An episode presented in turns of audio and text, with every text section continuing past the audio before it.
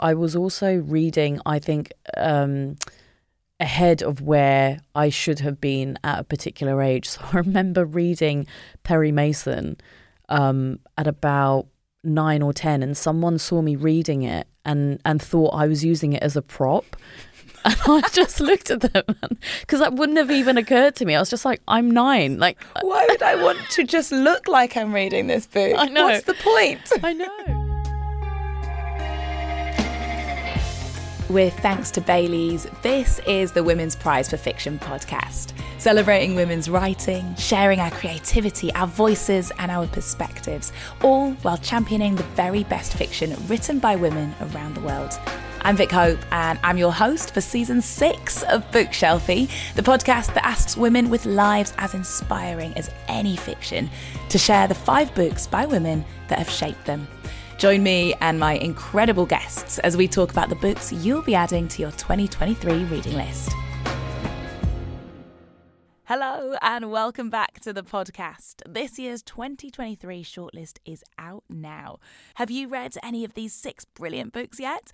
Well, if not, head over to the Women's Prize website to discover them now.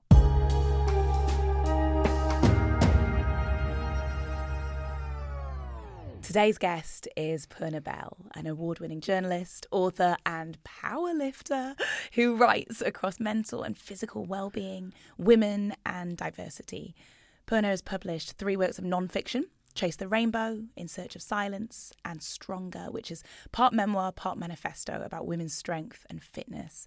In 2019, she won Stylist Rising Star Award, Red Magazine's Big Book Award, and secured a Sunday Times Sports Book accolade in 2022.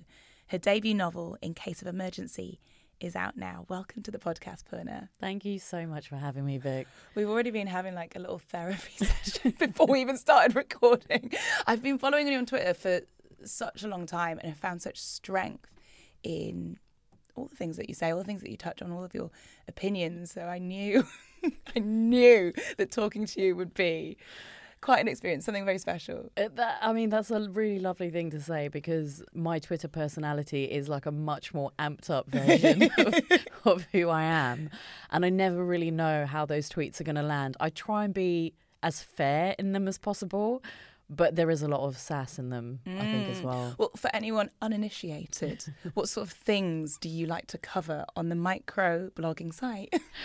I mean, it will literally be something like jacket potatoes to um, a take on what's going on in terms of politics or something I'm really uh, loving at the moment is the discourse that is happening around, let's say, women like heterosexual women who are in marriages but where they feel like they're doing the onus of like mm. the housework and all of these stories of women who are just like not putting up with it anymore so that's kind of a little rabbit hole that I've got on my there's a hashtag called married but single and it's basically charting the experiences of these women who are also having to take care of their husbands because their husbands just aren't pulling their weight you do touch on so many issues affecting women, whether it's through tweets or whether it's through your work as a journalist or whether it's through your, your, writing, your books, you've really harnessed your voice to help others. Where do you think that's that's come from?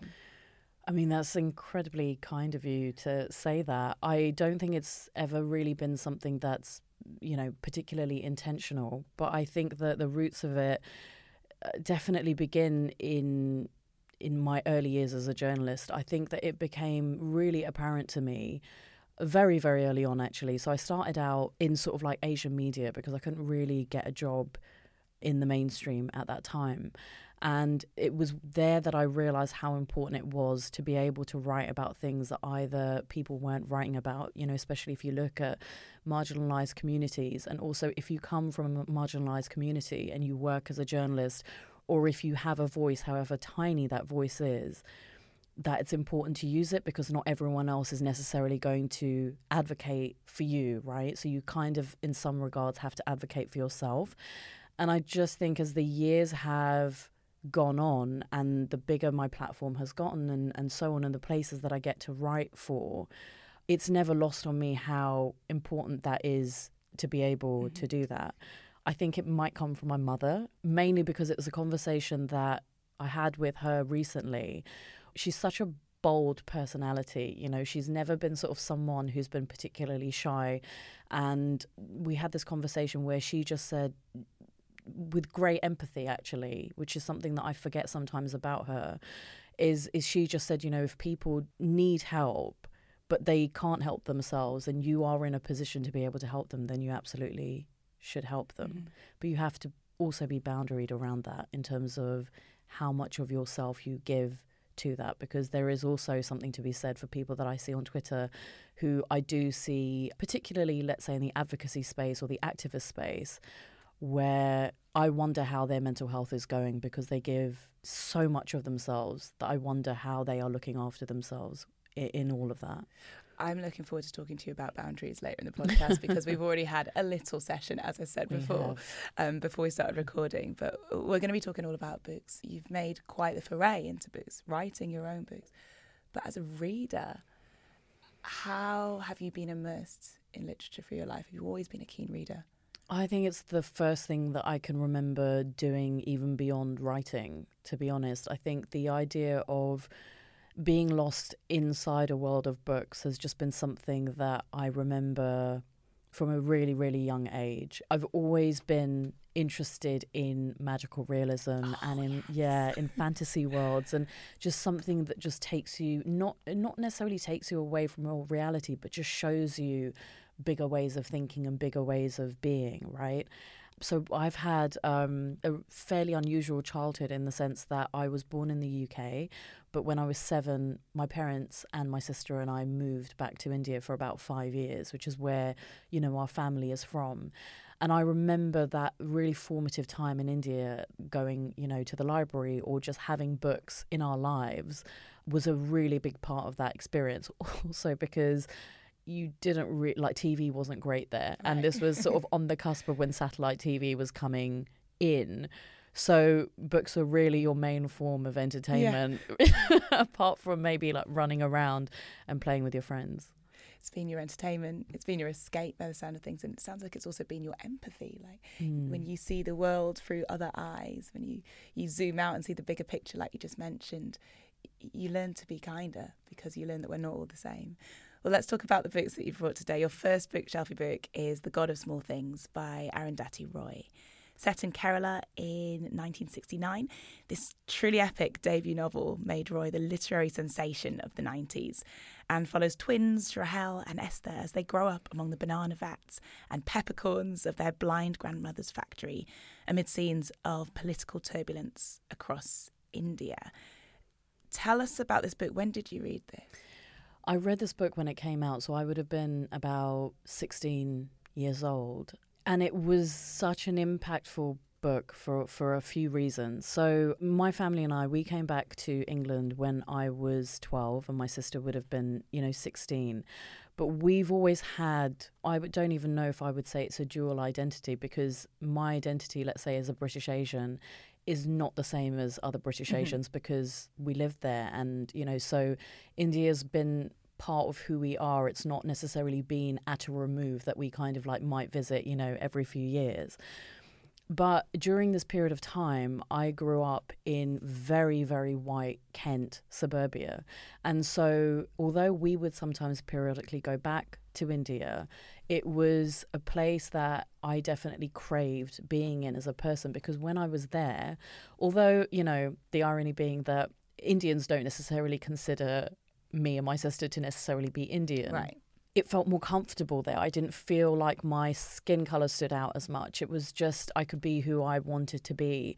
And it wasn't this thing that I was aware of all the time but growing up in, in, in Kent, you know, especially like in the 90s, there were no, for me anyway, there were no, you know, South Asian women on the cover of magazines. The representation that I would see on TV was very minimal. And when it was there, it did not resemble you know the people that I knew and that I grew up in and to kind of add an even sharper layer of intersectionality when the British Asian community is depicted in the UK, it is predominantly in the north. Got it. And I come from the south. Right.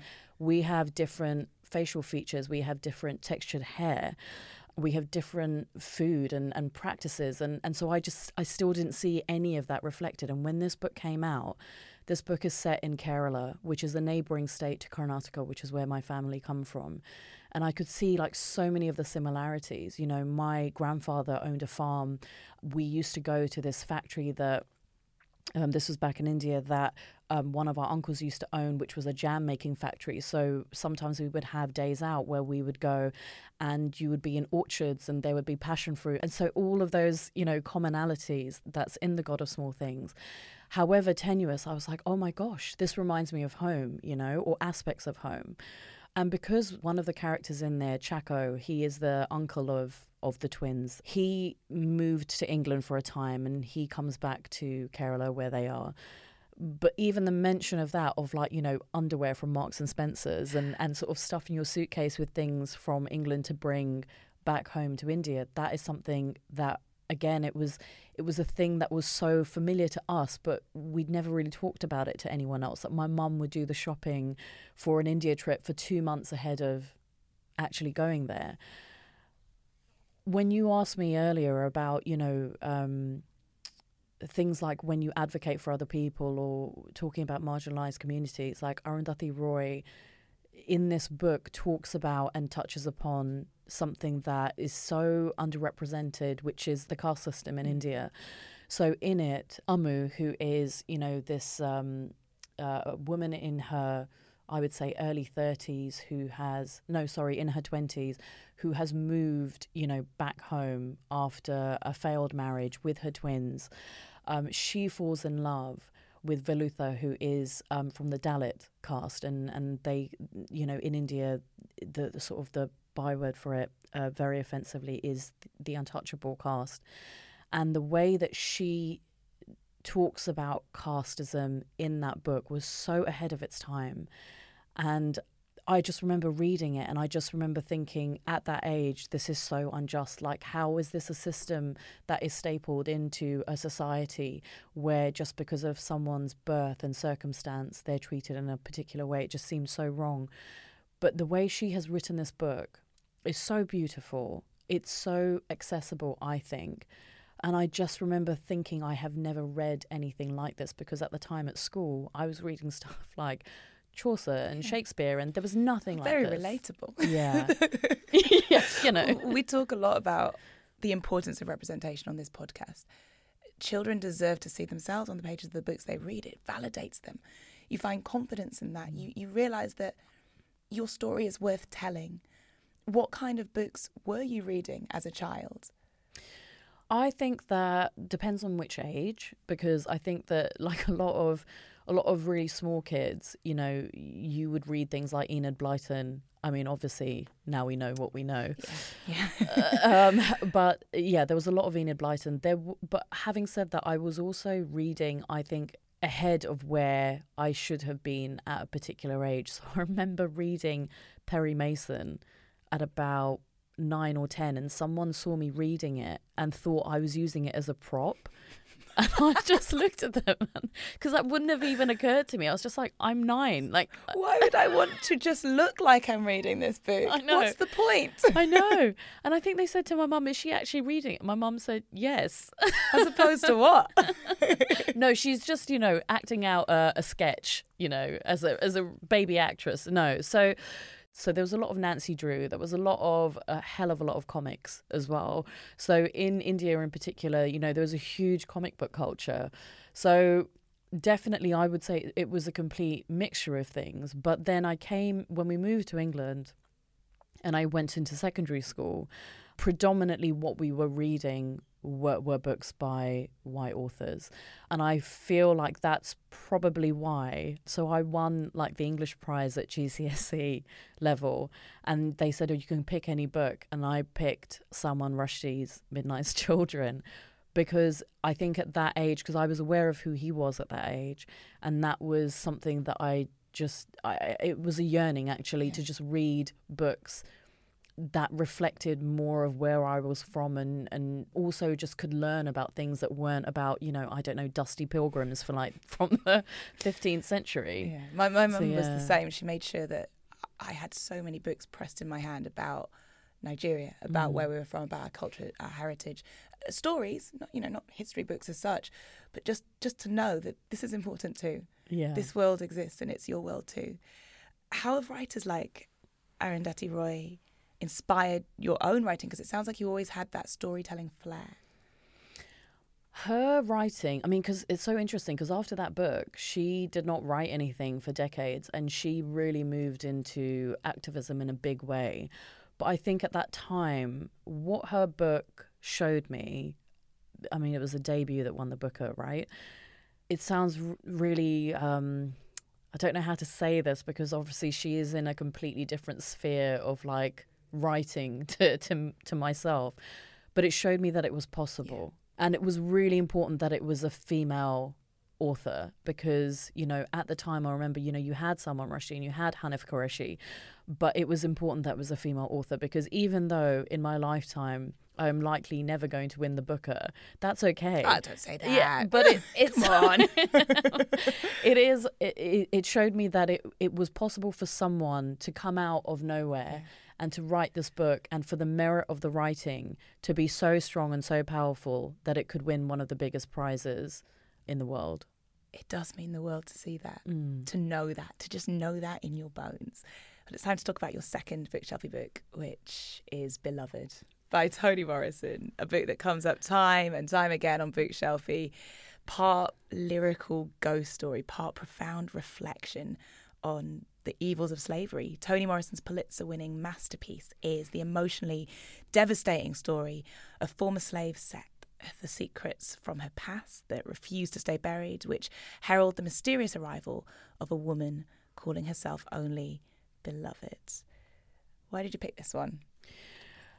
Apart from the fact that I love this book and have loved this book for a very long time, when I left school, I went to university and I very I don't know because I didn't get this from a guidance counselor who laughed when I said I wanted to be a journalist and I didn't really get this from my parents who they were very supportive of me but they they had no previous experience of, you know, the fact that I wanted to get into writing and that's not the background they came from. But when I went to university, I knew very adamantly that I wanted to go to a university that had a broad and diverse range of modules. I did not want to go into university to study yet again more and more of the same of dusty white old male authors. I The just Dusty I- Pilgrims. yeah, the Dusty Pilgrims. I just didn't. And so the university that I chose, which was Queen Mary's, had some very specific modules in it that met that need. And, and it did two, which I, I did, which was one was post colonial literature and one was Afro American literature. And one of those modules very specifically covered literature that touched upon slavery and so on. And that taught me so much. It opened my mind not just to the actual literature, but obviously the history that surrounds it in a way that I had not been taught, you know, around history when I was in school and definitely not around literature. And I remember that book in particular was just so impactful just because you open that book to any page. Every word, every line in that book has so much meaning in it. It is so beautifully crafted. But I think, apart from how significant that book was, because I, from memory, I think it won the Pulitzer, Yeah. um, was how it talked about love and how it talked about grief. So, really, Beloved is the living embodiment of Sethe's grief and guilt. Really, you know, that's been poured into a person. So, if anyone hasn't read the book, I'm trying to like, I'm trying to talk about it without giving too much away. But in it, there are concepts around the push and pull of, let's say, you know, motherhood and those relationships that you might have with your mother. Uh, Guilt plays a massive role in that. It also is intersectional because, you know, even within the community that they have, sort of who is perceived to have more wealth and privilege uh, within that community is, is also why certain people get ostracized within that. And I felt like it was a very nuanced way of looking at that particular period in time as well. But I just think Beloved is this this really uncomfortable, slightly malevolent presence. And it's also just the artistry of like Toni Morrison weaving in a ghost that's actually a person that actually also talks to such huge themes around slavery and fear and guilt and trauma and all of those other things. And there is a line in there that just remains, I think, one of my favorite quotes about love, which is, you know, thin love ain't love at all. Mm. And that has got to do with when someone is asking Sethe or accusing her and saying that her love is too thick, her love is too intense.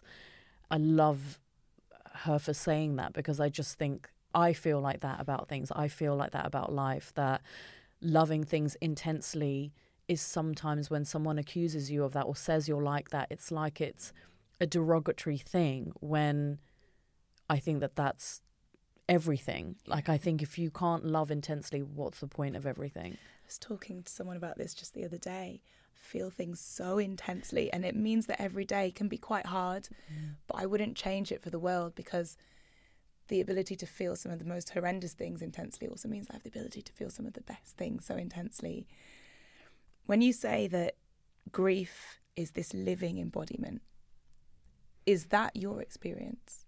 So I've experienced grief in terms of my late husband Rob passed away in 2015 and I don't know if I would say it's a living embodiment, but I would say that it it kind of makes your reality quantum in a way because there's your reality before and there's the reality after and the reality before just seems so shockingly simple that there's a part of you that almost resents is the wrong word, but I, I almost wish I had appreciated it more because I don't think I appreciated how simple life could be.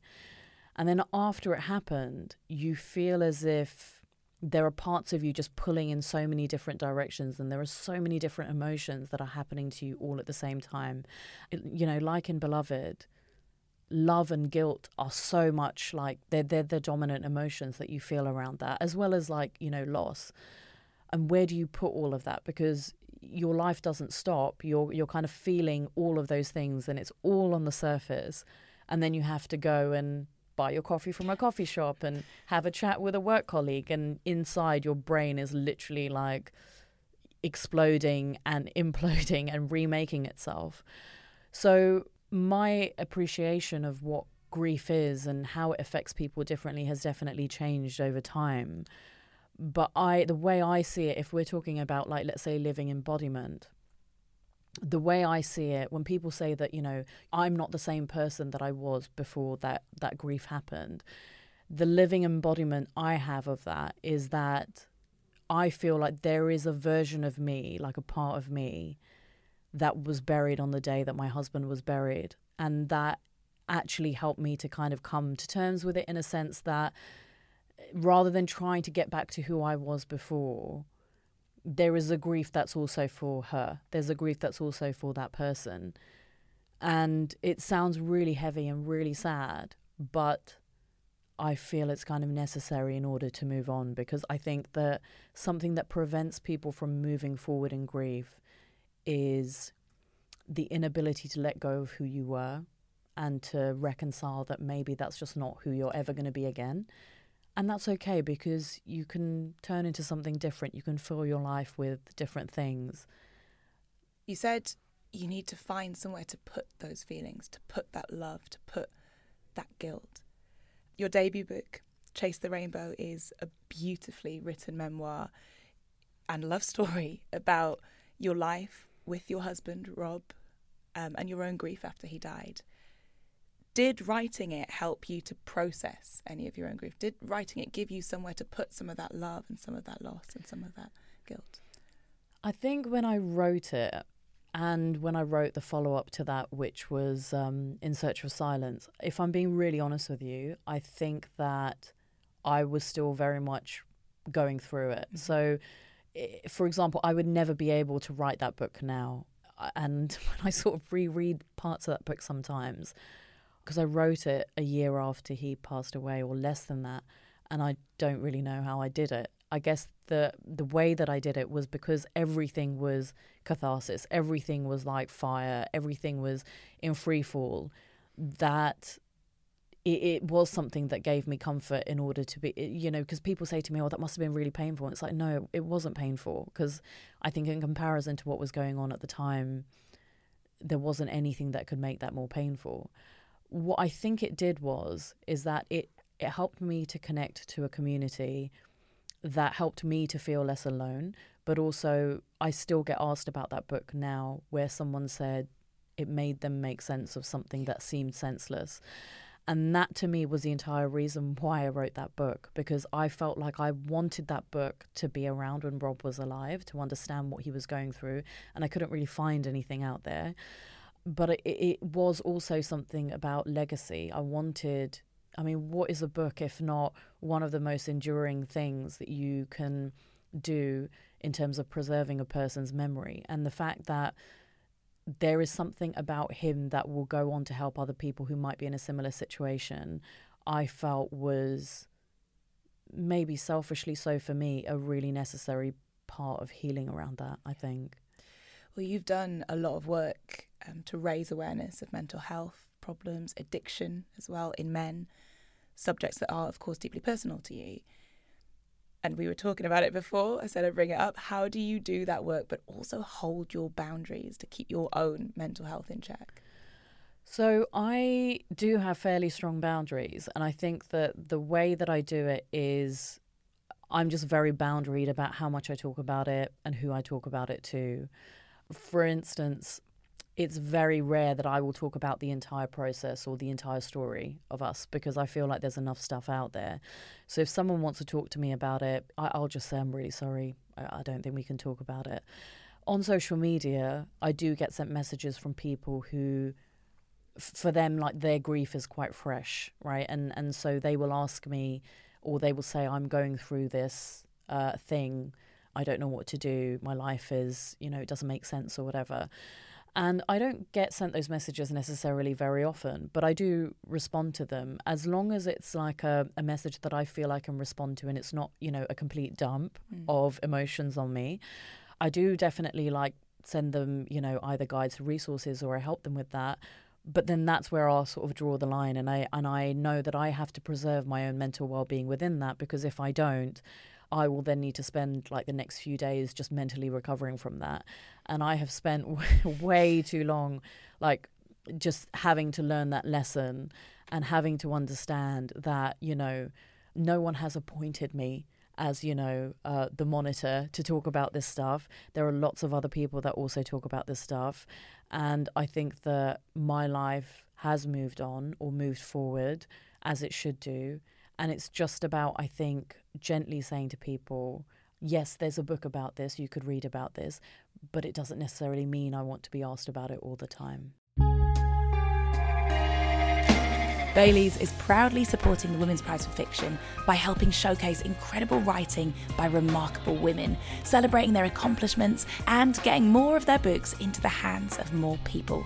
Baileys is the perfect adult treat, whether shaken in a cocktail, over ice cream, or paired with your favourite book. Check out Baileys.com for our favourite Baileys recipes. Your third book, Shelfie Book, is My Fight, Your Fight by Ronda Rousey. In there's a little giggle, there's a little giggle. You can't hear it necessarily on the mic. There's a little giggle in this inspiring and moving book. Rousey, the Olympic medalist in judo, reigning UFC women's bantamweight champion and Hollywood star, charts her difficult path to glory. She recalls her toughest fights, both in and outside the octagon reveals the painful loss of her father, the intensity of her training, her battles with love, and ultimately what it takes to become the toughest woman on earth. Why the laugh? the reason why I laugh is because I'm really not a sporty or I didn't used to be a sporty person. So the idea of me suggesting a sports book is is for me hilarious because I just don't read in this genre like at all. As was also winning a Sunday Times Sports Book Award because again that's hilarious to me because I was just so bad at anything to do with physical activity. The giggle is also because you know this book I think is well written. Whether or not it's ghost written, I don't know. But you know it's not going to win any literary prizes anytime soon, but th- there is a very specific reason why I've picked this book. So I was working at HuffPost at the time, and I got sent a copy of this book, you know, as a as a sort of proof for me to to read. Now, normally I would not have necessarily read this book, but at the time. I was taking some very tentative baby steps into learning how to lift weights. It was very, very much out of my comfort zone. Um, the gym was literally around the corner from the office. But what was happening was at the time, because I was someone who'd never lifted weights before, you know, things have gotten a lot better in 2023. But like, if you consider that this was back in 2016, you know, the idea of women sort of getting strong or learning how to lift weights or whatever is was not as ubiquitous, let's say, as it is now. And at the time, I knew that I really loved lifting weights, but it also still felt like there weren't that many women in the weight section. And also, it was something that people seemed to find really funny, like that I was doing it. And the more I got into it, and especially when I then shifted into competitively weightlifting, so I took up powerlifting, was that this book in particular was really pivotal to me feeling confident about being in that space. So Ronda is like a elite athlete, right? So we do not have any I am not an elite athlete. I'm like a part-time athlete at best. But she is an elite athlete, but what I really took from her book and I think really the title is brilliant because it's not just about her career, you know, in MMA or whatever it is. It's about saying that what she has gone through and what she has fought for and what she continues to fight for, she's fighting for the rest of us. The, the, the other women who are being pigeonholed and boxed in by certain tropes or stereotypes that we have about what is deemed to be feminine and what mm. is deemed to be masculine. And there's this amazing quote of hers, which is too long to say on the podcast, but basically, it's about the fact that she gets a lot of crit- criticism or used to get a lot of criticism for looking like hyper masculine or being masculine or whatever. And she was saying that, you know, every muscle in her body has a purpose and her body is an instrument that is actually for something versus just looking pretty, you know. And I think at that time when I read that, that was really, really important to me because one of the things that people would say to me when I started lifting weights was, oh, make sure you don't get too muscular, make sure you don't get too bulky. And that pisses me off because you would never say that to a man. Like, eh, you know, if anything, a guy would be sort of cheered on for getting bigger, quote marks, Gains, right? yeah. Yeah, exactly. And also, there's so much like fat phobia around like what we deem to be like acceptable in terms of what bigger looks like, whether it's fat or muscle. You know, there, there shouldn't necessarily be like positives or negatives attached to that stuff. And I think what that really cemented or lit a fire under me really was just this rage that because of these stereotypes that we have around what is deemed to be masculine or feminine or whatever, the whole thing is just such nonsense because it's just stuff we've made up as a society, is that it's preventing women from accessing something that not only will make you physically stronger, therefore more self sufficient, therefore more able to do the things that you want to do but also, especially as a woman in my 40s, you know, when I kind of look down the line to how I make myself or insure against things like broken bones or like heart disease and all of those kinds of things, is that weight training is just such a fundamental part of how you build up your bone density or how you get good heart health. And that to me is unforgivable that we have these massive blockers in society that have pushed us out of occupying that space and those are the very things that are going to ensure that we might have a better or a healthier future as we get older as women. Well, your third book, Stronger, is about reframing how we see strength, how we see fitness in women and in girls, and how they can tap into their own physical and mental strength. So, can you tell us a bit about your journey to writing this book? So the book is a mixture of memoir. So it's my own experience of basically taking up powerlifting in my late 30s. So this is something that's like very, very new to me, like even doing a sport, right? That for me was a life changing thing because for the first time in my entire life, it turned physical activity from something that I'd been told was primarily about weight loss or weight maintenance. Mm into something that was actually about achievement and ability. And it also reframed it as something that could positively affect not just your physical health, but your mental health as well. And when I say mental health, I obviously don't mean that exercise is a cure for like mental illness. I mean, as in just contributes to your baseline of mental well being, right? And what it did was it made me feel more confident. It made me feel more secure within myself. And the actual practice of lifting weights, because it's something that I would go into a lot of sessions, especially at the beginning, believing that I couldn't possibly do lift X, Y, and Z, and then I would be able to do it. And then that overturned this narrative of basically being self defeating all the time is that I then began to look at what that was like for other women in different sports and, and saw that there were a lot of parallels, but also what is underpinning the entire book is the fact that there is a massive gender gap that begins when girls are really small and then continues as we go into adulthood. And there are all of these blockers that are there from how we're taught about sport at school, you know, how we engage with it, also just, you know, sexism and just mm-hmm. generally how male athletes are paid versus female athletes and the disparity between all of that. And I wanted to just basically put forward a book that would allow women to be able to look at things that have been holding them back from engaging, let's say, with some form of physical activity, to also just kind of be the arm on the shoulder to tell them, you know, if you have told yourself this narrative that you're terrible at sports or that you're just not a physical fitness type of person, that that's not your narrative, that's something that you've been told, that's something that's been molded around you, and that's not really who you are. And you absolutely belong in this space and you should be able to access all of this stuff. And then I wanted them to be able to confront that and then rebuild that for themselves. I remember working with um, This Girl Can a couple of, uh, last year, a couple of years ago. Yeah. Um, and, and going into schools and meeting girls around the age, but between 14 and 16 because after 16 physical education is not compulsory anymore and the, the, rates of girls dropping out was just so high and there were so many reasons and I was thinking back to all the reasons that I didn't always feel comfortable I didn't really want to do sport at school because of this narrative that's been woven around mm. it and that we you know we, we buy into we're conditioned by.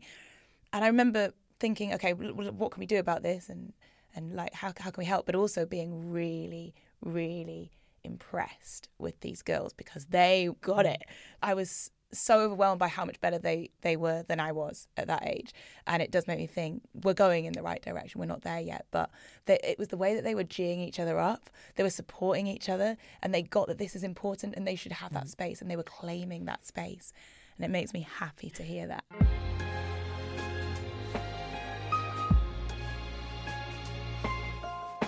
It's time to talk about your fourth book now, which is The Brilliant Luster by Raven Leilani. Oh, which was on the long list for the Women's Prize for Fiction, I think, mm. the year mm. that I judged it, so 2021. This novel follows Edie, a black woman in her 20s who lives in New York City and works as an editorial assistant. Between phoning it in at her dead end job and sleeping with all the wrong men, she meets Eric, a white, middle aged archivist with a suburban family, including a wife who has sort of agreed to an open marriage. With nowhere else left to go, Edie finds herself falling headfirst into Eric's home and family. Why did this book resonate with you? I think about this book all the time. This book broke me out of a cycle of reading a lot of um, fantasy and YA, which I was reading during the pandemic because I found it really comforting. But I was aware that I did want to read uh, books that were maybe more literary, and this was was the book that that snapped me out right. of it. Aside from the fact that I think Raven is one of the most beautiful writers that I've come across in a really, really long time. Like it, it is has been a while since I've annotated a book as much as I've annotated hers. I just think it's that line between poetry and prose. And she has such an economy with words. Like she says so much with actually so little and that is probably the style of writing that I love the most and that I admire the most.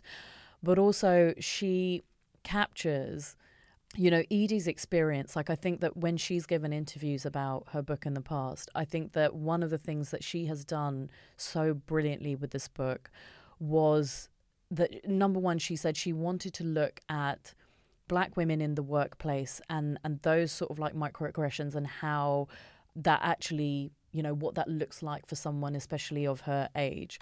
She, she's sort of uh, butting heads with i think the only other black woman who works in this Yeah. uh, yeah right? And she says you know we both graduated from the good, uh, school of twice as good for half as much right? And i thought that that the way that she wrote about the sort of the pressure and the margin for error being so much smaller than it is for other people i thought that that was brilliantly done.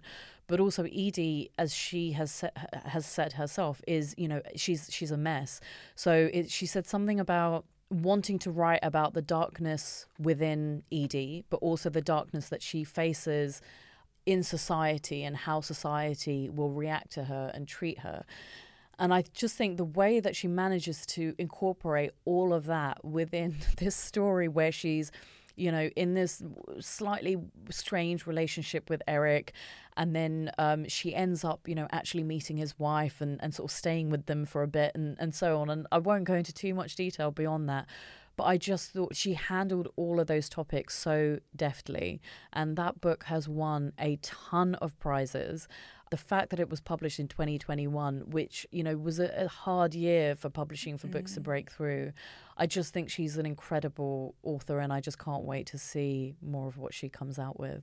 And it's such a wild ride. it is such a wild and it's such a interesting insight into a generation of women that like I feel is really important for me to know about. As as someone in my 40s I don't just want to hang around with people who are the same age as me. I I learned so much from that book and I want to be able to have the humility to say that I want to learn from people who are much younger than me who can still teach me stuff about myself or teach me stuff about them that helps me to understand the world a bit better. But the details in it are you know, like for example, Edie, like just not eating before she goes on a date where she knows she's probably going to have sex. And then when it just doesn't work out or she doesn't end up having sex, she's just like, ah, you know, I can't believe it. I could have like eaten something on that day. And it's just the details are so human Yeah. and so I just. I just love the fact that exactly like the kind of conversations or her internal monologue that she's having it, it was true to life versus like an exaggerated version or Yeah. a, a sort of hyper romanticized version of what that entire process is actually like. I remember thinking at the time, and this doesn't do it justice saying this, Yeah. but it feels like me and my friends group WhatsApp. Yes, yes, it's exactly like, that. This is so relatable. Yeah. This, I, I remember thinking with the long list that year, this book is the one that speaks to me the most. This is depicting my reality. Mm. Yeah. And it was an amazing thing. Um, well, talking about a Mm. wild ride um, in case of emergency is your first fiction book. Mm.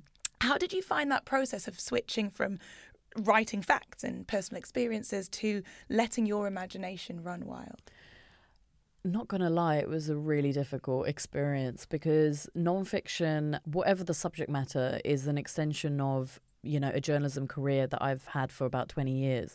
So it's a space that I'm very comfortable in, and the research around that and interviewing people and so on. No matter how much of my own experience I might be bringing into it, but fiction is ex- it's exactly that. You are creating an entire world that has to stand up and live and breathe on its own once you release it out into the world.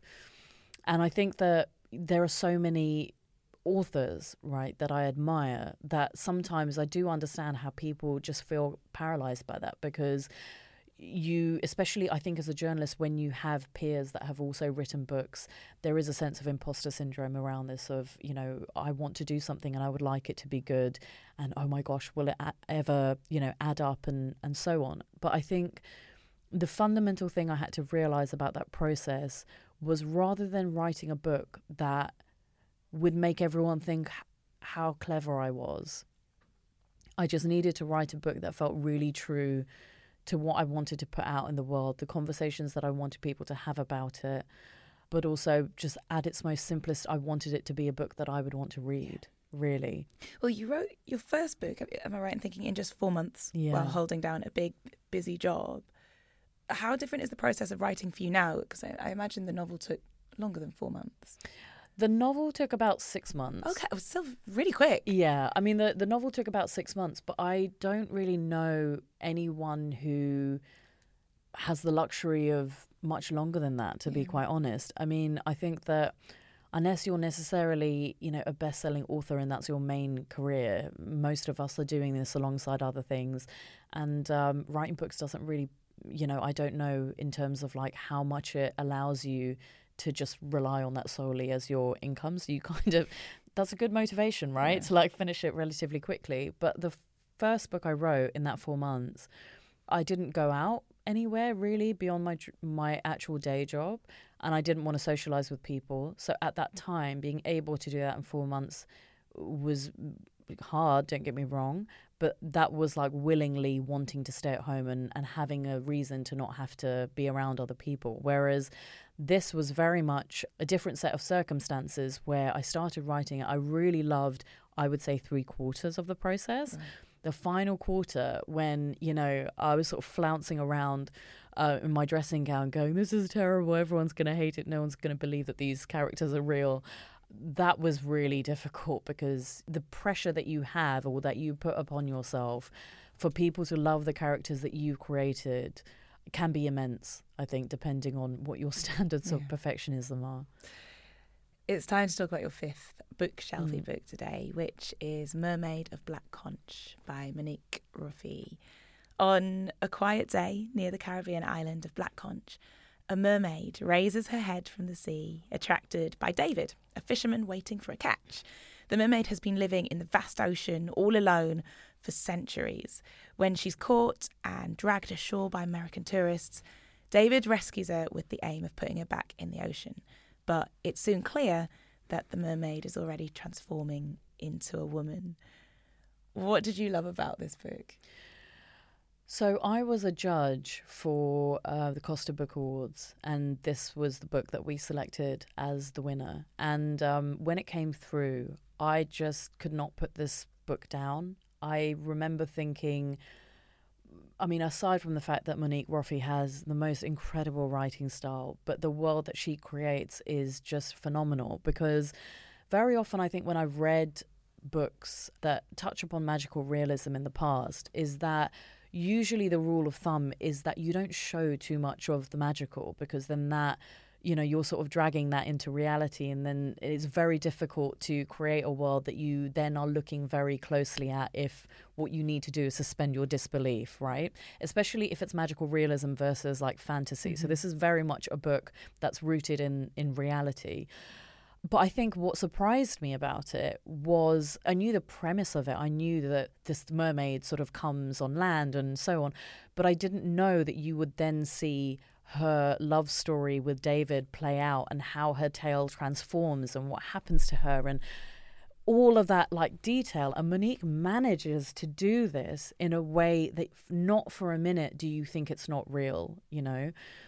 I think also the way that she blends in the mermaid's voice and how the mermaid talks about what it's been like to be alone for a thousand years. I mean, the the the emotions that this book brings up in me is that you can feel that loneliness. You know, the the premise is that she's been cursed by women who are jealous of her or who think that you know she her, their husbands might be too attracted to her or whatever, and she's cursed into the body of a mermaid. You know, doomed to swim the oceans and be on her own until you know she meets David. But I think that that sense of loneliness it sounds completely ridiculous that I'm talking about the loneliness of a fictitious mermaid and you know relating to that but I can sense that within her and I can that resonates I mm. think on a really deep level I think with Monique, the older I get, the more I really gravitate towards stories of women, particularly older women, for whom success has not been a linear path, because I think it's really, really important to have those stories told. Because if you believe everything that you see on Instagram, you think that everyone's a Sunday Times bestseller, or you think that, you know, everyone's debut is is phenomenally successful and, and so on. And that can create a really hard comparison point for yourself and, and how you achieve things. Monique's career, I mean, her second book, it came out in 2010. It was rejected by 27 publishers and then it won the Orange Prize for Fiction. With Mermaid of Black Conch, you know, it was rejected by almost yeah. every mainstream mm. publisher. And then Peepal Tree Press picked it up like tiny, tiny indie publishing. Monique had to crowdfund for budget to try and market her book. And now Her book is published in so many different countries. It won the award, the Costa Book Award, and the success that she's experiencing. Like I want everything for her. I want her to to enjoy the success because to me it's astonishing that her writing is so good and it got rejected by as many publishers and as many people as it did because the talent that she has to me is evident from the first page of this book, you know? And these awards can be exceptionally helpful because then it gives that platform to this artist. Mm. To this author who who deserves it and can go on to create more, and as you say, you're so invested in that now. And um, what was it like judging the Costa Book of the Year award? And uh, the award is sadly no longer an active prize. It was really difficult yeah. because basically there's no cap on the number of books that people can submit. So essentially, as a judge, what you are probably having to do is to read you know i think i had about 70 books or something and and not all judges are we're not all reading the same books yeah. right for a book, for example, to then get through that process, I think is exceptional. So even beyond like the book that wins, the shortlist as well is definitely worth paying attention to.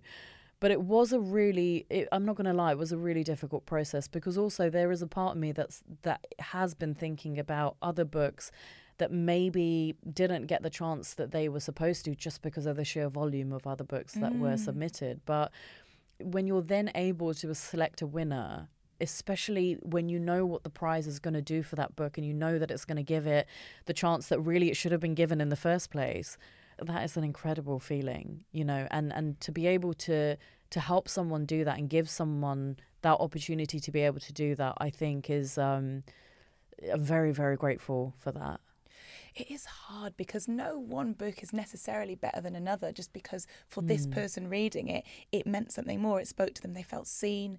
Um, and as you say, if the other judges aren't all reading the same as you for your initial submissions, it might just not have spoken to your experience. But it yeah. could be an amazing book and it feels such a shame to to toss it aside, as it were. But then equally, when something really does speak to you, you have every right to put it on that pedestal. It deserves it because that was what it was put in the world to do to to speak to someone. And that sort of leads me to my next question, which is can you please um let me know which is your favourite of the five books you brought today. We've just been saying, oh. oh, it's not fair to say one book is better than another, but I do need to know if you had to pick just one.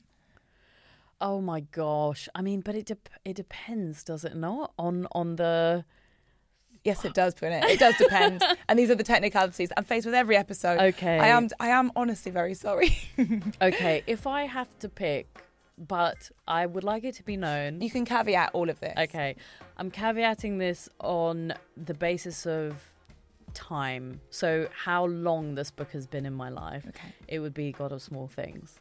But every single one of those books is my favorite but fine, I'll choose that as my favorite, very begrudgingly. I'm sorry to make you do that, but you know what? The caveat was enough. I feel like people are going to know it's it's it's not a com- it's not a competition. Honestly, this has been a very special experience for me and for anyone listening. I, I think who will have been touched by a lot of the things that you said. So thank you so much for taking the time because I know you're super busy. No, thank you so much for having me. I'm Vick Hope, and you've been listening to the Women's Prize for Fiction podcast. This podcast is brought to you by Baileys and produced by Bird Lime Media. Thank you so much for listening, and I'll see you next time.